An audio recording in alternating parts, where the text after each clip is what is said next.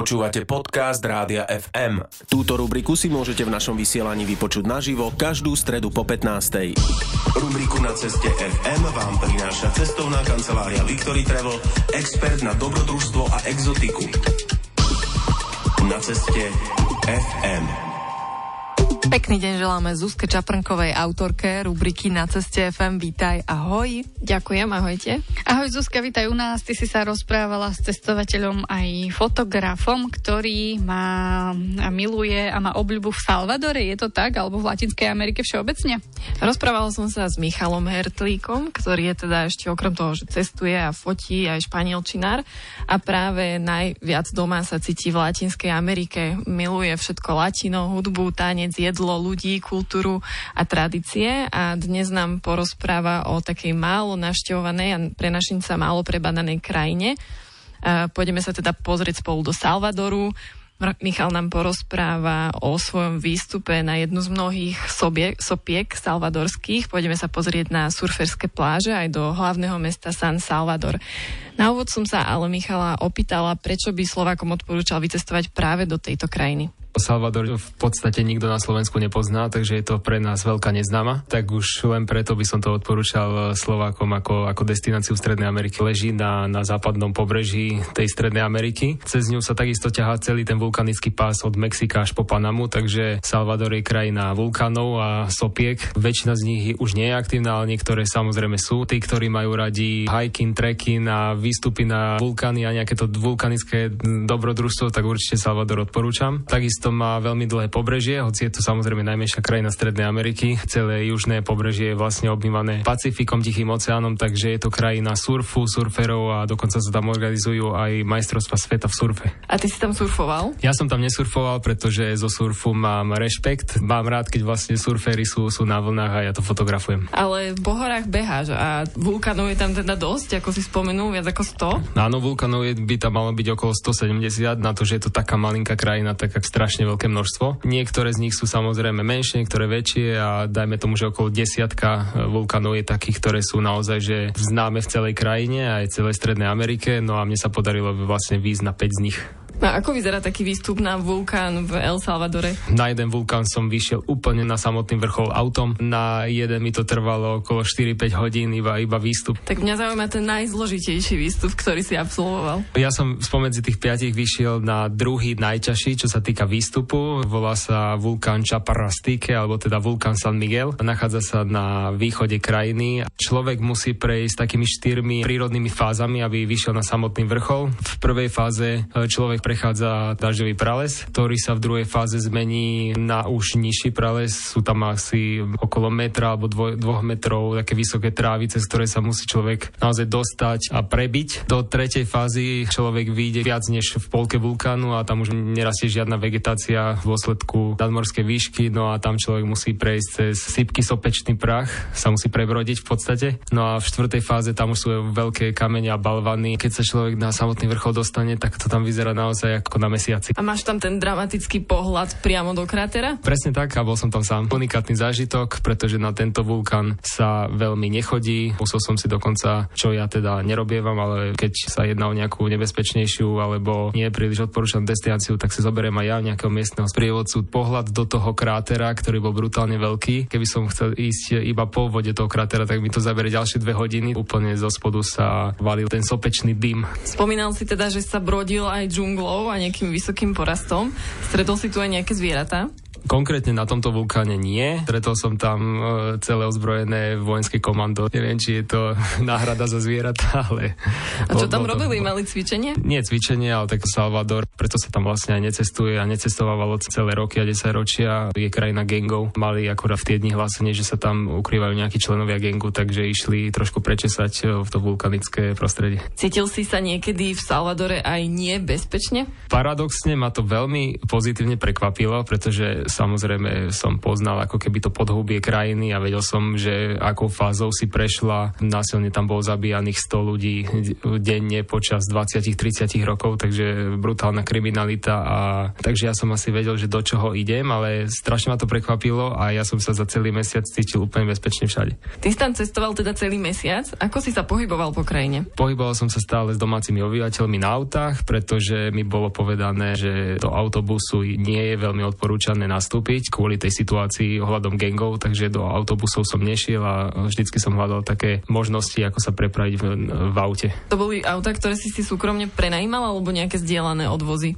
Auta mojich kamarátov salvadorských. Takže máš salvadorských kamarátov, to je zaujímavé. Aká sú oni natúra? Salvadorčania o sebe hovoria a naozaj je to pravda, že sú naozaj pracovitý národ. Spomedzi všetkých národov, ktoré emigrujú z Ameriky do ú es á, tak Salvadorčania sú tí akože najskalnejší a najviac vydržia v extrémnych podmienkach pracovať, takže Salvadorčan je naozaj že pracovitý človek. Sú veľmi pyšní na, na svoj samozrejme národ. Salvadorčania sú veľmi pohostinní, sú veľmi priateľskí a nemal som s nimi žiadny problém. Hlavné mesto Salvadoru, San Salvador, je najstarším hlavným mestom Strednej Ameriky. Aká je atmosféra v uliciach tohto mesta? Atmosféra v uliciach San Salvadoru je veľmi odlišná, čo sa týka štvrti, v ktorej sa nachádzaš, pretože je to, je to brutálna metropola, ktorá má niekoľko miliónov obyvateľov a celý Salvador v tam v úvodzovkách migruje, ako u nás vlastne Slováci do Bratislavy. Keď niekto chce ísť za štúdiom alebo za prácu, tak ide do hlavného mesta. Historické centrum San Salvadoru je veľmi taká zaujímavá vec, pretože ani domáci obyvateľia sa tam neodvážili čo i len vstúpiť posledných dvadsať rokov, najmä čo sa týka kriminality, násilia a, a gang. No a teraz prvý rok vlastne, čo sa uvoľnila situácia doslova a ja som mal takých kamarátov, že prvýkrát so mnou tam boli možno prvýkrát v živote alebo prvýkrát po dvadsiatich rokoch, takže je to unikátna záležitosť. Ja som najprv myslel, že San Salvador bude niečo na štýl nikaragujskej Managui, to znamená, že také nie príliš pôsobivé hlavné mesto, nie moc e,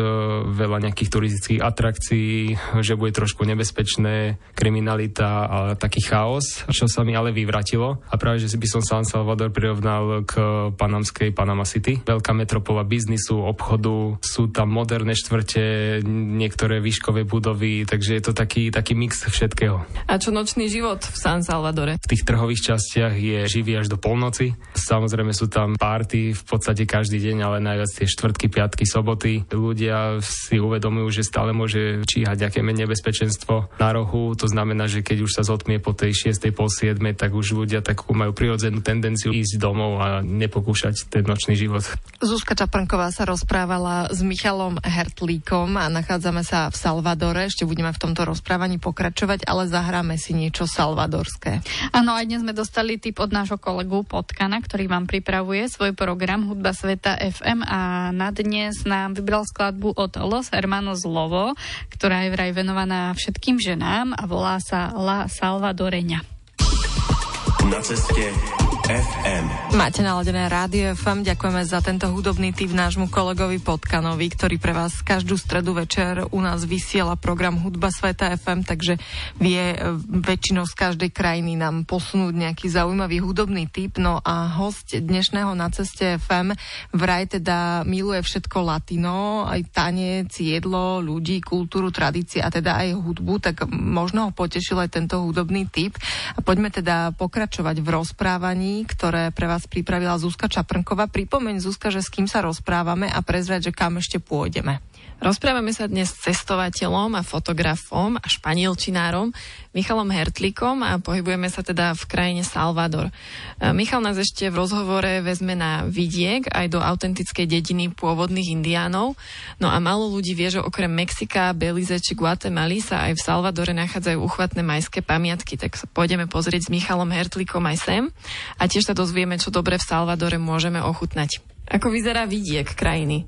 Viem, že sa tu pestuje veľa káva, asi to bude romantické prostredie. Áno, Salvador je krajinou kávy aj kaká. Navštívil som aj kávové a kakaové plantáže, kde som videl hektáre a hektáre kakaových a kávových stromov a aj celý ten proces, ako sa vyrába či už čokoláda, alebo ako sa pestuje káva. Vidiek je, povedal by som, klasicky ako v každej asi krajine Latinskej Ameriky. Je to taká zmes trochu koubojov, trochu indiánov, trochu nejakých domorodých domoch obyvateľov, veľa zelene a taký ten pouličný život. Salvador je teda bohatý v etnickom zložení. Našiel si tam ešte dodnes nejaké živé dediny pôvodných etnik? Samozrejme, prevažná populácia Salvadoru sú mestici, čo sú vlastne miešanci belochov a indiánov, ale aj do dnešných dní v Salvadore existujú malé, veľmi malé dedinky, v ktorých by sme našli to pôvodné indiánske obyvateľstvo. A teraz nerozprávam o Aztékoch ani o Majoch, ale o pôvodných indiánoch, ktorí migrovali pred tisíckami a stovkami rokov po Strednej Amerike a usadili sa tam dole v Salvadore. Sú to napríklad indiáni Nawad Pipil, Lenkas, Pocomanes a, r- a rôzni ďalší. Už je tam veľmi, veľmi málo a oni stratili aj svoj jazyk pomaly, aj strácajú tú svoju kultúru. Je to veľmi náročné, ale mi sa podarilo nájsť takýchto indiánov, ktorí až do dnešných dní vlastne hovoria svojim indiánskym jazykom, odievajú sa do svojho tradičného oblečenia, poznajú svoju kultúru, vedia zatancovať, zaspievať a tak ďalej. Takže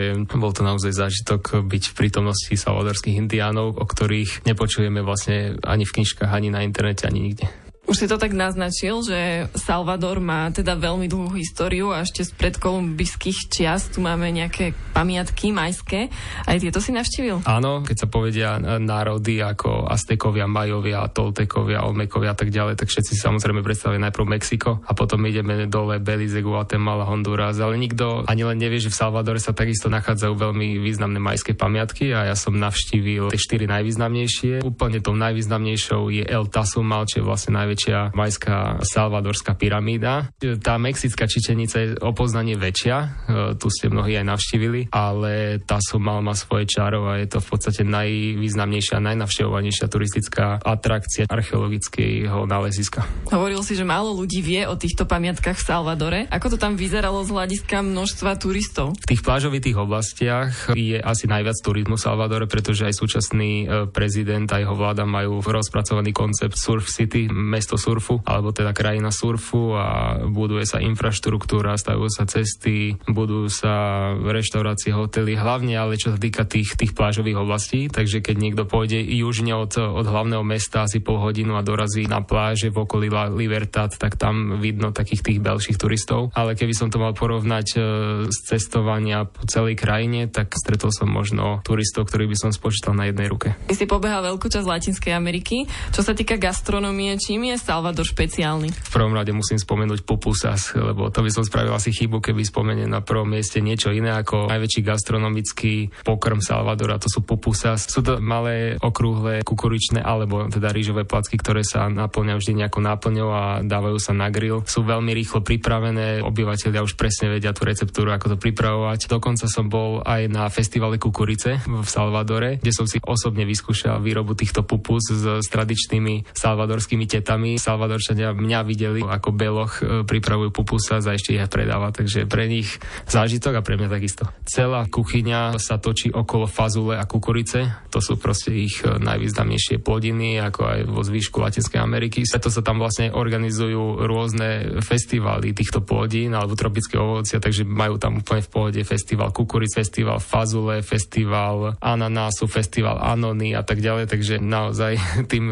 obyvatelia žijú. Pobrežný v oblastiach sa samozrejme konzumujú najviac ryby a morské plody na rôzne spôsoby, ktoré v Európe ani neexistujú, alebo som ich nikdy nemal. Napríklad ryba so zázvorom, alebo krevety na ananase a takéto rôzne kombinácie sladkého a slaného. Michal Hertlík nám priblížil život aj gastronómiu v Salvadore. Práve tam sme boli dnes v dnešnom Na ceste ef em. Zuzka Čaprnková sa rozprávala práve s Michalom a ďakujeme ti pekne za to, že si nám priniesla tento rozhovor. Na budúci týždeň už vieme, kam sa pôjdeme pozrieť.